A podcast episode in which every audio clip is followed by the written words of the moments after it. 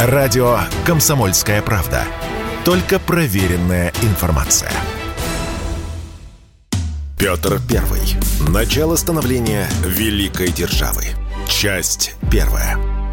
Петр Первый, конечно, к 26 годам это совершенно сформировавшаяся личность, которая четко знает, что он хочет, в какой срок и как он полагает, ему нужно этого добиваться.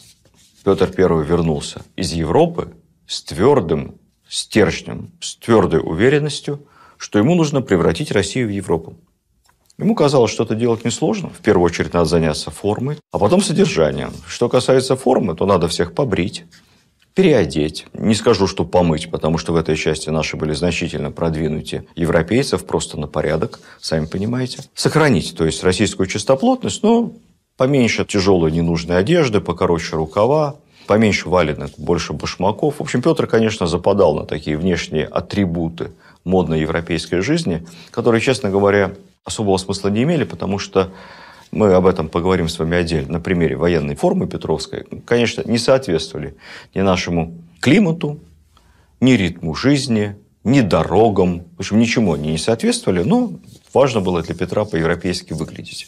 А после этого, как форма будет, по крайней мере, окружение царя, дворянство станет европейское, можно будет заняться и содержанием, и насаждением разного рода европейских порядков, которые можно было, по мысли молодого Петра, принять парой сотен мудрых и решительных указов, ну, а кто не будет слушаться, с тем разобраться.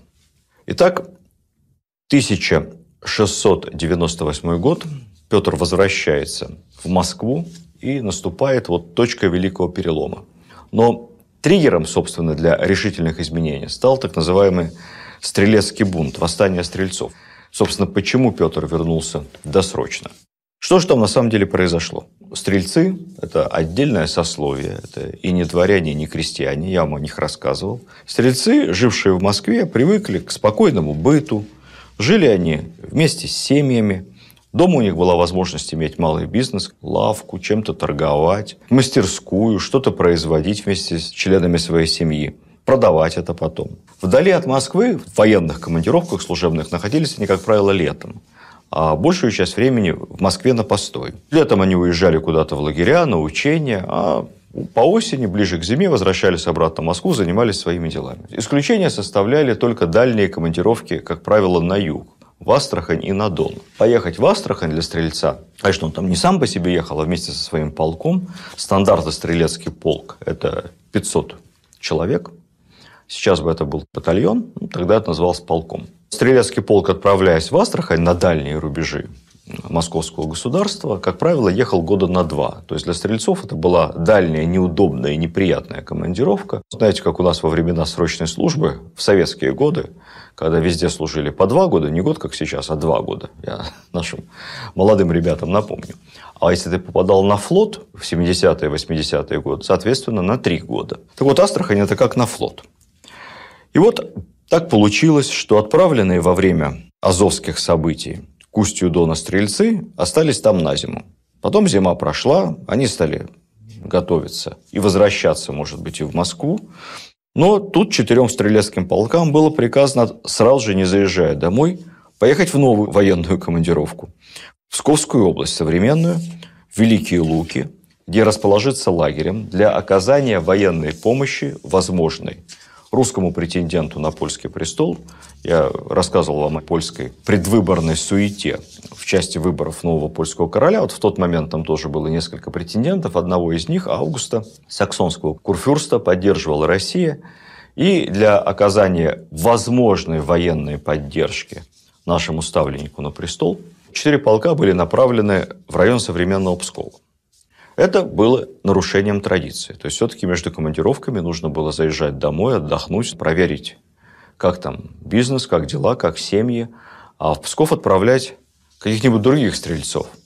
Ну, Петр со стрельцами не церемонился. И получилось так, что стрельцы отправились в новый поход. Ну, при этом мы понимаем с вами, что российские реалии никуда не делись. Дорога была организована, марш. Отвратительно. Денег стрельцам не платили.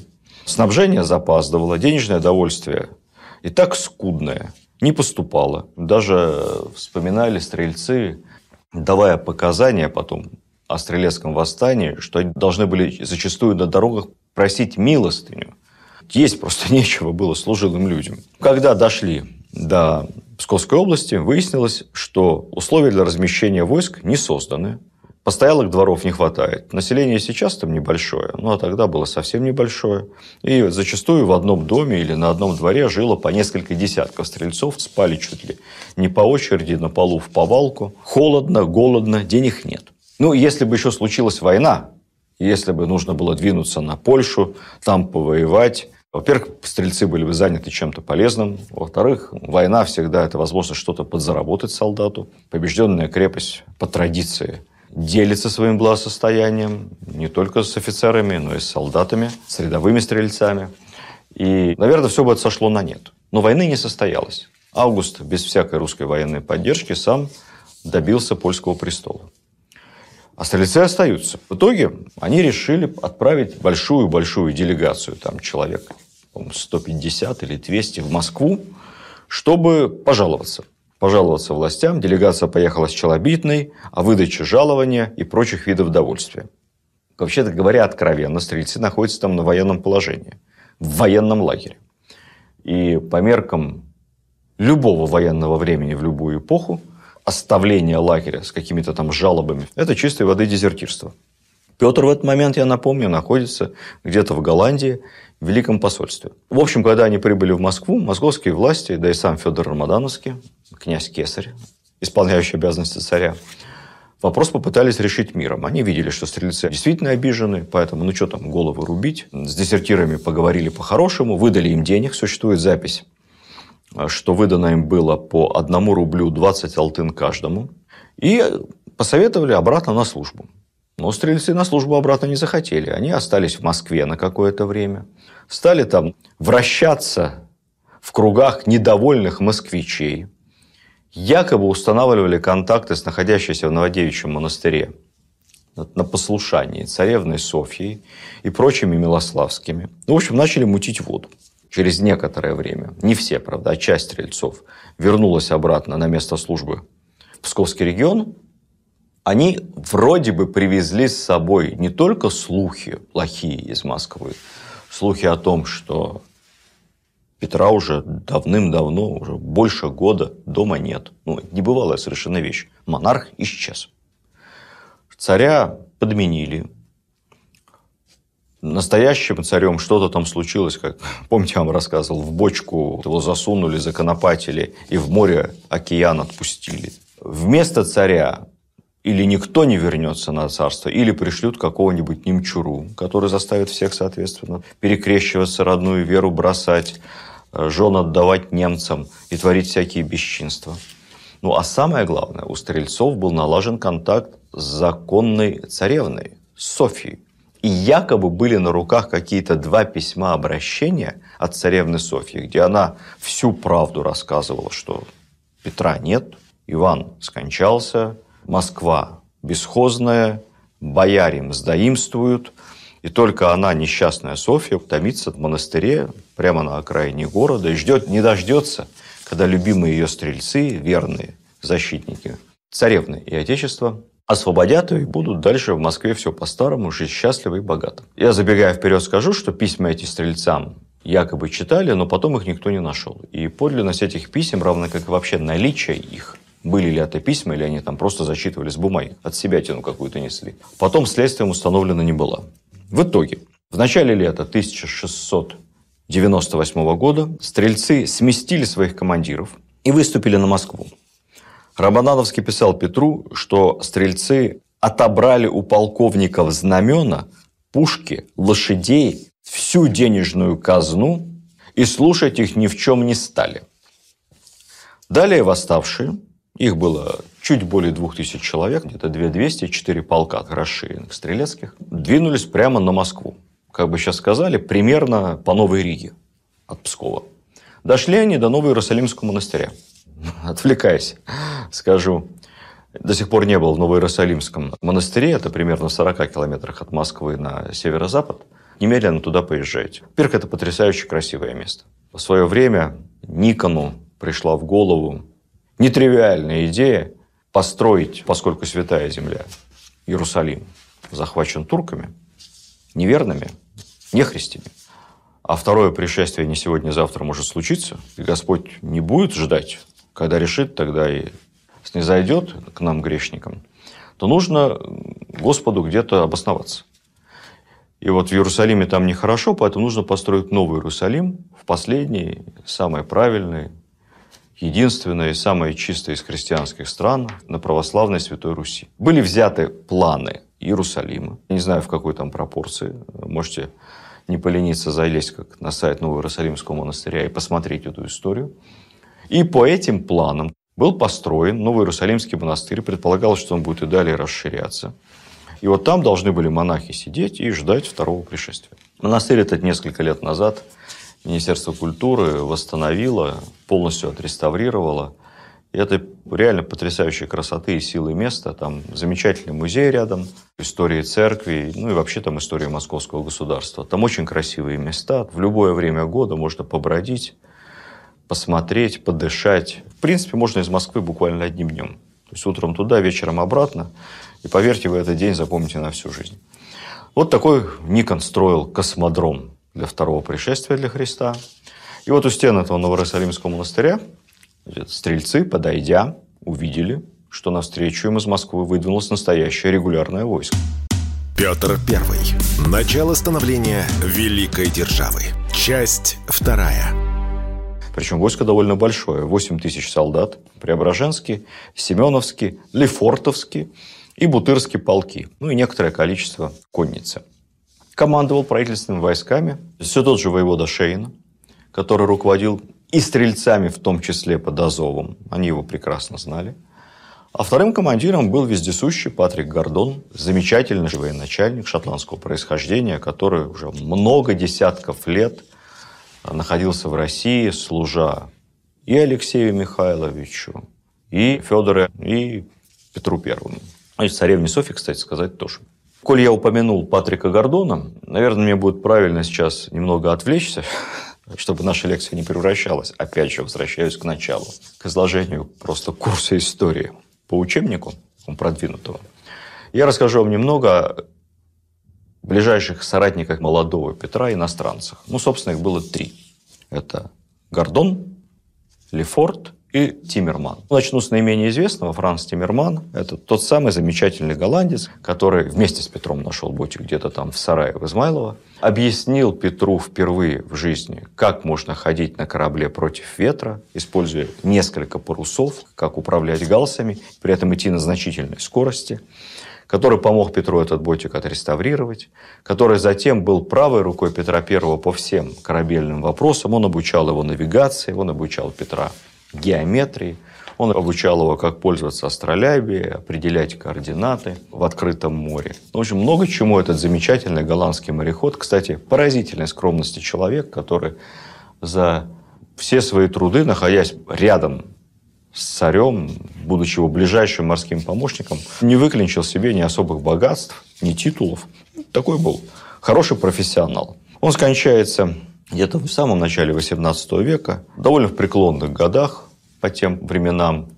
По возрасту Франц Тимерман годился Петру в отцы. Был он чуть помоложе Патрика Гордона. Патрик Гордон очень интересная фигура. О нем мы ничего в учебниках практически не знаем, поэтому буквально в двух словах. Он из тех шотландских дворян, которые в середине XVII века покинули Шотландию и разъехались по всей Европе, потому что в Шотландии в этот момент шла очередная гражданская война. Шотландия – страна бедная, воинственная и беспокойная. И вот молодой дворянин Гордон, послужив в разных европейских армиях, профессиональный наемник, набравшись опыта, примерно в 1660-е годы, сразу после начала русско-польских войн, связанных с воссоединением России и Малороссии. Ну, точнее говоря, с присоединением малороссийских земель. Богдан Хмельницкий, Земский собор. Мы воссоединяемся с той землей, которая в будущем будет называться Украиной. И начинается большая серия русско-польских, потом русско-турецких войн. И здесь таланты молодого офицера шотландского Патрика Гордона были очень кстати. Алексей Михайлович расширяет перечень полков нового строя, которые пытаются воевать по-новому, по-современному, по-европейски. Обратил он на себя внимание во время героической осады Чигирина, как раз во время войн на территории Малороссии. Я не буду вам об этой осаде рассказывать, сильно отвлечемся, но почитайте. Наши держались там долгое время и не сдали Чигирин, будучи пропорционально осаждающим войскам 1:10. Это героическая осада, героическая оборона. Убивают русского воеводу, какого-то боярина, не помню фамилию, и на офицерском собрании командиры наших небольшого гарнизона выбирают себе нового командира. Выбирают его по человеческим и профессиональным качествам. И вот этим новым командиром нашей небольшой, на самом деле, армии в Чигирине и стал Патрик Гордон. Это был момент, когда он обратил на себя внимание. Затем очень хорошо себя он повел во время турецких походов под руководством Голицына. Умный, опытный, честный. Ревностный католик, кстати сказать, это вопрос о веротерпимости на Руси той поры. Мы хотя и православные, и уникальные, и Третий Рим и так далее, но к религиозным предпочтениям профессионалов относились с уважением. И Патрик Гордон никогда своей католической вере не изменял, а впоследствии, когда он стал уже близок к Петру Первому, даже добился строительства в Москве католического храма. При том, что католики – это не протестанты. Если к протестантам мы исторически относились терпимо, как к врагам католиков, раскольников, ну, собственно, враг моего врага, мой, по крайней мере, союзник, то с католиками отношения были плохие. И тем не менее, Патрик Гордон не изменял вере и посещал католический храм. По возрасту Гордон годился Петру даже не в отцы, а скорее мог бы быть его дедом. Скончается он в 1699 году. Очень популярен среди солдат. И говорят, что солдаты называли его за глаза «доктор Скотч». Почему «доктор Скотч»? Потому что, как всякий нормальный шотландец, Гордон предпочитал виски. И, командуя нашими бойцами, говорил им, что от всех болезней всегда, как от головы, от живота, от простуды, от любой лихорадки, нет ничего лучше стаканчика виски на ночь. Вот такой он был универсальный доктор Скотч. Я недавно видел где-то на Урале, не помню, то ли в Екатеринбурге, то ли в Челябинске, проезжал ресторанчик или паб, называется «Доктор Скотч». Интересно, хозяева этого паба, в честь кого его назвали. Двигаемся дальше. Ну и, наконец, дедушка Гордон, отец Тимерман и третий, ближайший его друг Франц Лефорт. Франц Лефорт – швейцарец. Швейцарца такой национальности тогда не было. Скорее всего, я думаю, он был французским швейцарцем. Так же, как и Гордон, профессиональный военный. С 18 лет на военной службе в Москве. Он старше Петра. И становится его ближайшим другом и сподвижником. Именно Франц Лефорт станет первым адмиралом российского флота, когда, собственно, никакого флота еще в России не было. Флот был скорее потешный, строился где-то в Воронеже. Франц Лефорт до Петра служит в армии и принимает активное участие в крымских походах Василия Голицына, где также проявляет себя как храбрый офицер, но при всем при этом он еще и очень толковый администратор. Чем нравился Франц Лефорт Петру? Он будет для молодого Петра тем, кем впоследствии для него станет Меншиков. Человек, который решает проблемы. Любое дело Францу Лефорту поручи, он обязательно разберется и все сделает, все, что царь ему поручил. При этом Франц Лефорт был очень приветливым человеком, всегда улыбался, всегда в хорошем настроении. Петру такие люди бодрые, веселые нравились. Ну, хотя недоброжелателей у Франца Лефорта тоже было немало. Я недавно читал одну монографию, где на полном серьезе говорилось о том, что Франца Лефорта подозревали в сатанизме, что он был тайным вдохновителем Всешутейшего Всепьянейшего собора, какие-то там сатанинские мессы проводил. Умирал, а умер он, кстати, в один год с Гордоном, в 1699-м, когда Петру было 27 лет.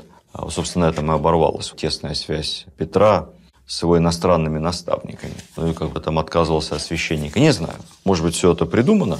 Однако смерть Франца Лефорта действительно выбила Петра из колеи. Он очень горевал, говорил, что потерял своего лучшего друга и прочее, прочее. Возвращаемся к стрельцам. У стен монастыря стрельцы встречаются с армией Шейна и Гордона. Даже в этой ситуации попытались с бунтовщиками договориться. Гордон лично отправился к мятежникам, но стрельцы заявили, что или умрут, или пройдут в Москву. Неправильно. Переговоры успехом не увенчались. Как военная сила, конечно, стрельцы были слабы. Разбили их не быстро, а очень быстро. Пушек у стрельцов не было, гвардейцев были. Первый залп дали поверх голов, предупредительный. Стрельцы не поняли. Второй залп картечью дали по стрельцам, а третьего они не дождались, разбежались. Согласно донесению Гордона, в этом длившемся несколько минут буквально сражении было убито 22 стрельца, при лесных войсках 4 раненых. Но я так полагаю, что, скорее всего, от неумелого обращения с оружием. По горячим следам Алексей Шейн стрельцов этих отловил, повесил человек 50, ни много ни мало, самых, как было сказано в донесении, пущих заводчиков. Далее 100 били кнутом. И разослали всех их по отдаленным гарнизонам, городам и весям, монастырям и прочее, прочее. В общем, даже по меркам того времени обошлись с бунтовщиками неласково, не по-отечески. Все как положено было проведено, и следствие, и наказание. К этому моменту Петр возвращается из посольства. Он не то чтобы не одобряет действия Шейна, он страшно недоволен результатами следствия. В особенности теми, что так быстро повесили этих 50 зачинщиков. Петр начинает подозревать, что повесили всех тех, кто имел сведения и мог указать на тайные пружины заговора и этого восстания. Петра интересуют не стрельцы как таковые. Петра интересует, кто инициатор, кто стоит за их действиями. Естественно, он больше всего подозревает в этом свою нелюбимую сестрицу Софью. Всех оставшихся в живых стрельцов начали свозить в Москву обратно. Допросам и пыткам были подвергнуты не только они, но даже их родственники. Поймали всех служанок царевны Софьи. Допрашивали и пытали служанок. Следствие велось с невероятной жестокостью. Хотя компрометирующих писем тех самых нигде найдено не было, и сама она вину отрицала, допрашивали и Софью, сам Петр ее допрашивал, и ее сестру Марфу тоже Петр допрашивал. Ну, понятно, что царевин царской крови никто не обижал. Но, тем не менее, начались казни. И это были, возможно, самые массовые репрессии со времен Притчины. Представьте себе, было 2200 стрельцов, минус погибшие при разгоне этого восстания, минус повешенные в начале, чуть больше 2100 остается. Казнили еще половину. Было казнено более 1000 стрельцов. Остальных били кнутом, клеймили, рвали ноздри и сослали. Казнь проходили несколько дней. Это были какие-то просто кровавые пиршества. Не только на Красной площади, где в казнях участвовал Петр Первый лично, но и в разных точках Москвы. В один из дней, это был самый пик казни, по-моему, в октябре этого года, было казнено больше 300 человек единомоментно. Ни один профессиональный палач бы с этим никогда не справился. Поэтому к казням Петр привлек все свое ближайшее окружение. Бояр, членов правительства, старших офицеров. Петр Первый. Начало становления великой державы. Часть третья. Но некоторые из них, такие как Меншиков, они довольно бодро и радостно в казнях принимали участие, рубили головы. Сам Петр Первый, кстати, хвастался, что отрубил 5 злостным бунтовщикам голову. У кого-то это не очень получалось. Некоторые бояре с трясущимися руками с первого раза не могли попасть по шее. Поэтому остается только посочувствовать этим несчастным стрельцам, чья казнь растянулась во времени. К чести сказать, и Гордон, и Лефорт от участия в казни отказались, сказав, что у них на родине так не принято, и они этим заниматься не будут. Ну, а наши командиры полков, куда им было деться, участвовали. Несколько месяцев часть трупов казненных стрельцов в Москве не убиралась. Я не очень представляю, как это вообще возможно. Наверное, зима была за счет этого. Все эти жуткие запахи и картины были не так чудовищные. Но тем не менее. 3 стрельцов повесили прямо у окон кельи царевны Софьи. Им засунули в рукава какие-то листы бумаги, символизирующие те самые подметные письма, существование которых Софья отрицала. Есть история про то, что Петр решил придать в один из дней казни стрельцов какую-то особую, устрашающую торжественность и велел в этот день вывозить осужденных в черных санях, увитых черными лентами. Стрельцы должны были сидеть в санях по двое, в руках держать зажженные свечи. Лошади должны быть тоже обязательно черными, а возницы одеты в какие-то черные тулупы, либо черные накидки. Страшная детская сказка в черный-черный-черный гроб в черной-черной-черной комнате. Исторических, мемуарных доказательств этой легенде нет.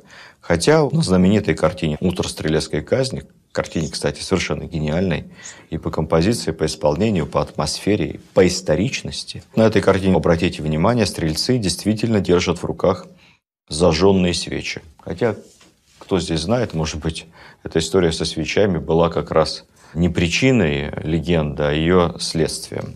Стрелецким женам и детям было предписано покинуть Москву. Все лавки и прочие бизнес-точки стрельцов в Москве были розданы или проданы. В течение ближайших нескольких лет 16 стрелецких полков, которые не участвовали в восстании, тоже были расформированы. Все стрельцы были переведены в обычные солдаты, и на этом история стрелецкого сословия на Руси закончилась. Хотя, впрочем, интересно, что в некоторых далеких гарнизонах, на окраинах, на юге, на юго-востоке нашей страны какие-то реликтовые стрельцы оставались. И некоторые несли службу еще долгие-долгие десятилетия, даже их потомки, формально называясь стрельцами, хотя такого сословия уже не было. Потом их приравняли к однодворцам, они платили подушную подать и уже участвовали в комплектовании либо войск полков внутренней службы, милиции, либо армейских полков уже по новому принципу. Некоторые из этих бывших стрельцов получили значительные земельные наделы, отдельные даже имели собственных крепостных. Ну и вот так вот к концу XVIII века эти бывшие стрельцы окончательно слились с однодворцами, государственными крестьянами.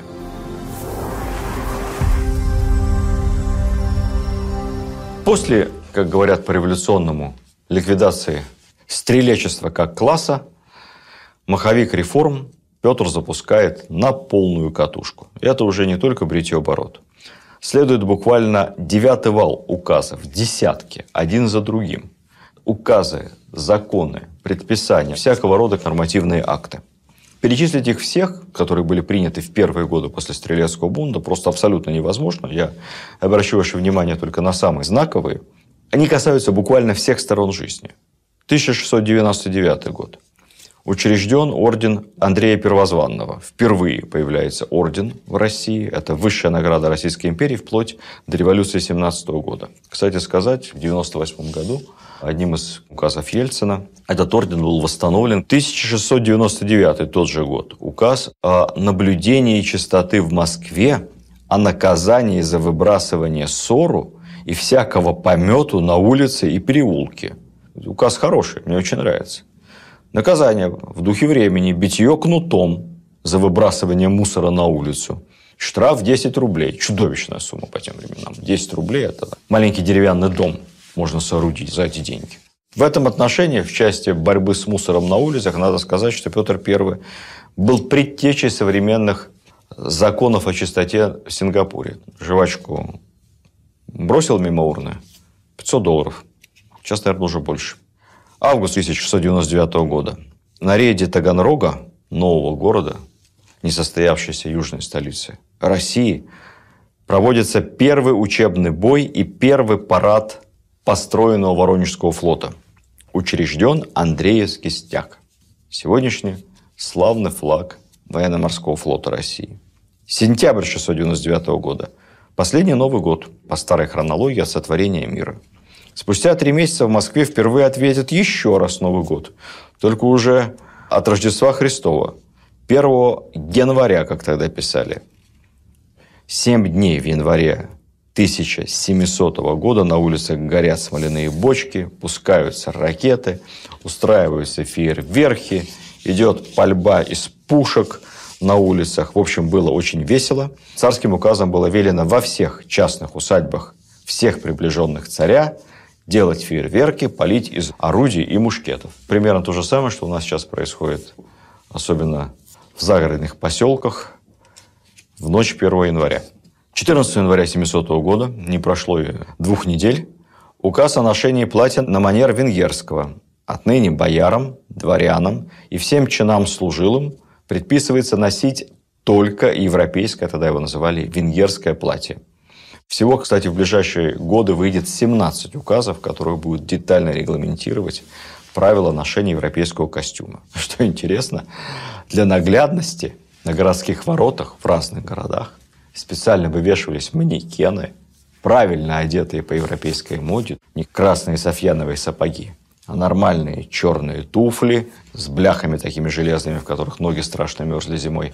Поэтому их сразу снимали при первой возможности. Чудовищно непрактичные, но почему-то очень красивыми казавшимися европейцам той поры чулки шерстяные.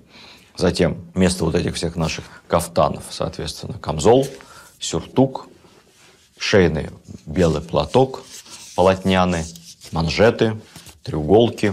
Образцы, как одеваться. Наглядно и понятно.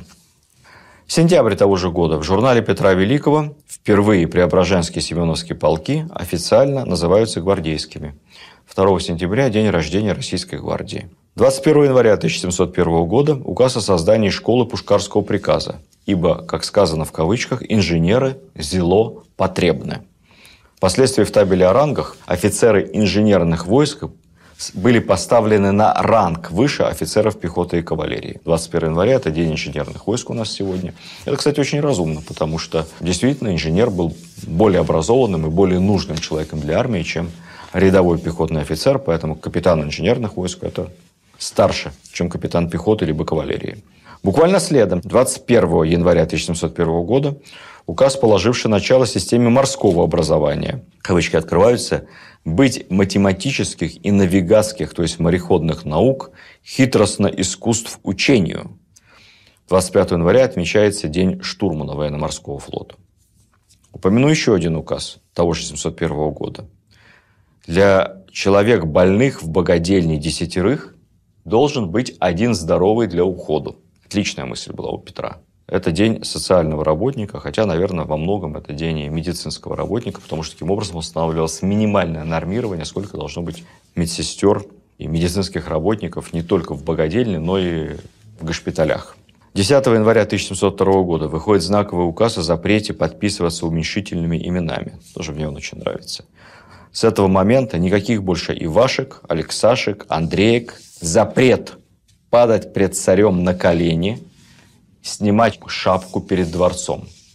Назывался это «ломать шапку».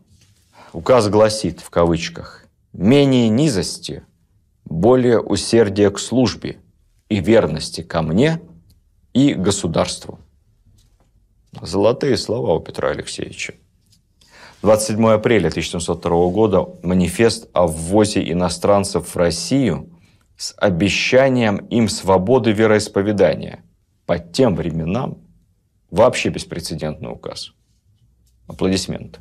13 января 1703 года выходит первый номер печатной газеты «Ведомости». Называлась газета «Ведомости о военных и иных делах». День российской печати. Ну и так далее, и так далее, и так далее. Еще этих указов будут сотни, сотни и сотни. И, конечно, жизнь у нас будет меняться невероятными темпами. Не будем забывать и о цене реформ. Поборы с населения, налоги, все это буквально выколачивалось воинскими командами.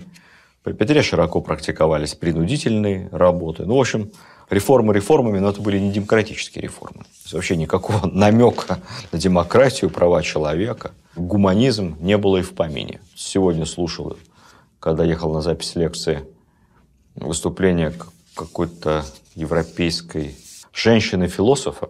И вот она на полном серьезе рассуждала об отличиях дикой Московии, нашей современной России, от цивилизованной Европы. С сожалением говорила о том, что современный либеральный постмодернистский мир чужд диким русским. Я как произнес про себя либеральный постмодернистский мир и подумал, может быть, даже и хорошо, что он чужд нам, диким русским. Современный на тот момент либеральный постмодернистский реформаторский подход тоже был чужд государю Петру Алексеевичу, он предпочитал по-простому, побыстрее, потому что времени у него не было. Петр очень торопился, он понимал, что Россия страшно отстает от Европы технологически, административно, образовательным уровнем, поэтому нужно догнать и перегнать. Другого выхода у него просто не было. Петр Первый. Начало становления великой державы. Часть 4. Помните, как говорил Сталин в 30-е годы? Мы отстали от передовых стран на 50-100 лет. Мы должны пробежать это расстояние в 10 лет. Либо мы это сделаем, либо нас сомнут. Я даже скажу точнее, Сталин говорил это в 1931 году. И мы пробежали за 10 лет это расстояние. провели индустриализацию. Если бы этого не было, нас бы, конечно, в 1941-м смяли. Похоже, что Петр руководствовался вполне схожей сталинской логикой. Масштаб преобразования сделал Петра героем множества исторических анекдотов, как, кстати сказать, и Сталина. Чтобы вы понимали, что такое исторический анекдот того времени, я вам пару таких анекдотов сейчас расскажу. Однажды по дороге в Воронеж у царя сломался курок на пистолете иноземной работы. Он ехал на верфи в Воронеж с инспекцией очередной. Вот тут по пути Тула, где со времен Михаила Романова находились некоторые оружейные мастерские. Петр оставил там пистолет на ремонт. На обратном пути, спустя некоторое время, заехал, ему отдали пистолет, он проверил, пристрелялся. Пистолет оказался лучше прежнего. И Петр решил подколоть мастера, спросив у него: ну ладно, вот отремонтировал, молодец. Но скажи мне, вот когда на Руси-то будут такие хорошие пистолеты делать? Научишься? Что мастер посмотрел на него с обидой и говорит: а что, мы и так сами могем, мы авосе против немца постоим. Петр разозлился такой самоуверенности и, по легенде, двинул кузнецу в ухо. Ты сначала сделай, а потом хвастайся. Кузнец, потирая ухо, отвечал: а ты, царь, сперва узнай, а потом дерись. Вот который пистолет от твоей милости отдал, это на самом деле пистолет моей работы. А твой заморский на! И вручил Петру, спрятанный где-то там под тряпками в кузне, оригинально отремонтированный пистолет иностранной работы. То есть за это время кузнец сделал абсолютную стопроцентную копию. Вот по преданию так и началось возвышение Демидовых. Купца звали Демидов, царская плюха. Потянуло на 5000 рублей, вложенных в развитие оружейного производства в Туле. Другим непобедимым злом оставалась коррупция. Вот еще один известный анекдот, который приводят очень многие серьезные ученые. Устав слушать о разных грабительствах, царь в сердцах приказал генерал-прокурору Павлу Ягужинскому: Павел Иванович, напиши сейчас от моего имени генеральный указ. Ежели кто сколько украдет, на что будет достаточно купить веревку и мыло, и соорудить виселицу. Вот тот без дальних допросов будет на этой веревке и повешен. Ягужинский помялся. Государь, ну разве вы хотите остаться императором без подданных? Ну все мы воруем, только с тем различием, что один чуть поболее понаглее другого. Царь задумался, рассмеялся, похлопал Ягужинского по плечу. Указ этот подписывать не стал. Коррупция побеждена при Петре не была. Ну а теперь, после всех этих веселых и невеселых отвлечений, поговорим с вами о большом серьезном деле – Северной войне. Что из себя представляла экономически Россия на момент возвращения Петра из Великого посольства, на момент начала Северной войны? Россия – это классический сырьевой придаток. Она поставляет пушнину, шкуры, воск, лес, пеньку, полотно, смолу, ну и не поверите, гусиные перья. Некоторые историки называют эти товары стратегическими. Ну, можно, конечно, посмеяться на эту тему, но тут все не так просто. Дело в том, что 17-18 век – это малоледниковый период. Это время, когда Темза, Сена, Рейн, сложно сегодня представить, замерзают, покрываются льдом на 4 месяца. То есть тогда в Лондоне, Амстердаме, Германии холоднее, чем в Москве сейчас. Коньки в Голландии – это национальный способ передвижения, так как сейчас велосипеды. Всю зиму по 4 месяца голландцы ездят по каналам на коньках. Не верите? Посмотрите. Смотрите на картины голландцев и англичан 17 века, там лед на Темзе, на голландских каналах, там снега, сугробы, одетые в меха люди. Поэтому русские меха, русская пушнина стоят очень дорого и очень необходимы. Это буквально живая валюта для внешней торговли. Воск – это свет. Из воска делаются самые качественные свечи. Электричества нет. И своего воска в Европе совсем мало. Гусиное перо. Не ухмыляйтесь. Гусиное перо – это основное средство для письма. Аж до середины конца 19 века. Перья гуся самые удобные, самые качественные, менее всего клякс. Их легко затачивать. Ну и при этом их экономят эти перья. Иногда растачивали на 2 пера, точили по много раз. Если зайдете в бесподобный, замечательный музей Пушкина на Мойке 12, прямо рядом с Зимним дворцом, там квартира, которую снимал Пушкин вместе с своей супругой Натальей и семьей, и с детьми, последние годы своей жизни в Петербурге. Вот там вы увидите огрызки перьев, которыми писал наш великий поэт. Перья экономили. Свои гуси, конечно, в Европе были, но их не хватало. А у нас разведение гусей на перья было промышленно поставленным бизнесом. Далее. Хлеб. Только в Британию из России выводили 2/3 потребляемого англичанами хлеба. Это больше в пропорции существенно, чем сейчас нефти и газа нашего в Европе. Значительно больше. 2/3 воска из России. Миллионы и миллионы гусиных перьев.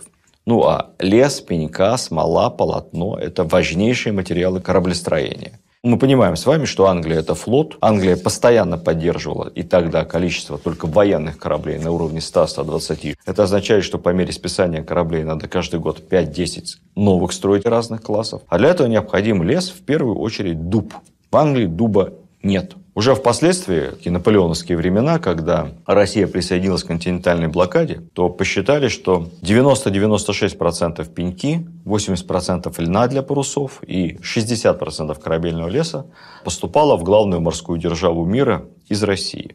Таким образом, Россия экспортировала вроде бы стратегический товар, но, тем не менее, товар все-таки сырьевой, поэтому такой типичный сырьевой придаток промышленно развитой Европы. Да, и плюс Россия не ведет никаких европейских войн, не участвует в международных конфликтах, продает сырье и все. И поэтому по меркам большой европейской политики того времени Россия – это такая отдаленная провинция, обращать на которую внимание не стоит, потому что для того, чтобы попасть в высшую лигу, чтобы тебя заметили, чтобы ты стала державой, которая входит в G8 или в G10 того времени, тебе нужно активно воевать и производить не только сырье, но и какой-то товар, металлы, например, оружие. Опять же, это мало произвести, это надо еще и продать. У России нет ни одного прямого выхода к морю, соответственно, она торгует только через посредников с очень низкой рентабельностью. Я об этом уже говорил вам. У Петра есть две альтернативы, как повысить эффективность собственной экономики, эффективность собственной внешней торговли. Надо продавать товары напрямую, хотя бы получить выход к морю. А выход к морю у России один, через Архангельск. Это страшно неэффективное транспортное плечо.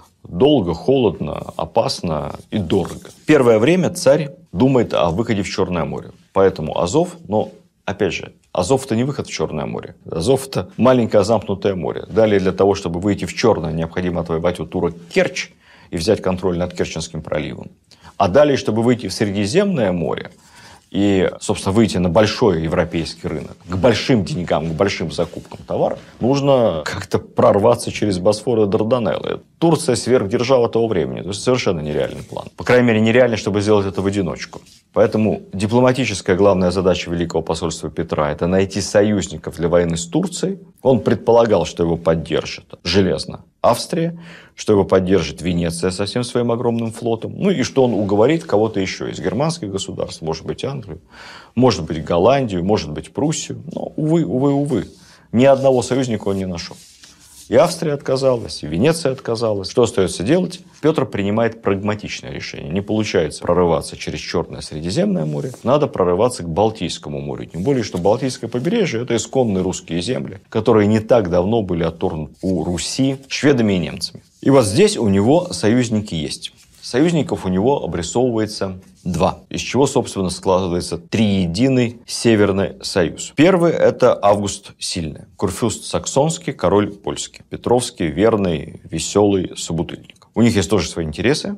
Они хотят расширить польские владения, упрочиться на южном Балтийском побережье, поэтому есть общий интерес. Вторым союзником становится, как ни странно, Дания. У Дании обида на Швецию, завоевавшую Сканию. Скания, если вы посмотрите на карту, вот этот вот шведский лев, нависающий над Европой, такой шведско-финско-норвежский. Скания – это самая южная часть, шведские грузовики известные называются Скания. Вот отсюда происходит название. Вот эта Скания всегда была датской. Шведы ее отвоевали, и у датчан есть серьезные планы вернуть эту богатую, зажиточную и в сельском, и в производственном, в промышленном отношении территорию себе. Петр подписывает секретный договор с Польшей и секретный договор весной 1700 года с Данией. Вообще, договор с Данией – это первый случай собственноручного подписания русским царем дипломатического акта. Раньше был древний обычай целовать крест, но с датчанами Петр ставит подпись. Формальным предлогом, под которым Петр объявляет войну Швеции, это пренебрежительное отношение лично к нему во время Великого посольства в Риге. Помните, Рига стала первым городом, куда прибыло Великое посольство, и комендант Риги, высокомерный генерал, неважно, как его звали, он, пользуясь тем, что формально Петра в посольстве не было, Петр находится там инкогнито под именем Петра Михайлова, урядника Преображенского полка, рижский генерал размещает посольство не в центре города, в хороших местах, как полагается по этикету, а на окраине, на каком-то там захудалом постоялом дворе. Но самое главное, когда Петр захотел посмотреть укрепление Риги, губернатор не пустил в крепость варварского царя. Фактически прогнал. Петр обиделся страшно, назвал Ригу гиблым местом, но что самое главное, сказал, придет время, мы этот гиблый городок захватим, я сам решу, что, кто и когда будет тут осматривать. В общем, Петр подошел к экскурсионному вопросу со всей серьезностью. Будучи очень человеком доступным, тем не менее, в деле государственного престижа Петр был очень-очень щепетилен. И вот официально в манифесте об объявлении войны Швеции звучало так, в кавычках. «За многие их свейские неправды и нашим царского величества подданным учиненные обиды, наипаче за самое главное бесчестие нашим царского величества великим и полномочным послам в Риге в том году, которое оказалось самой наше царское величество персоны». Запомните это выражение, оно может всегда пригодиться. «За свейские неправды и учиненные обиды».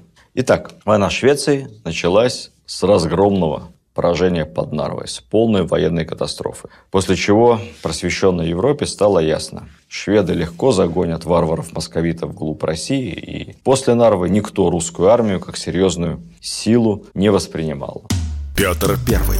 Начало становления великой державы. Часть 4.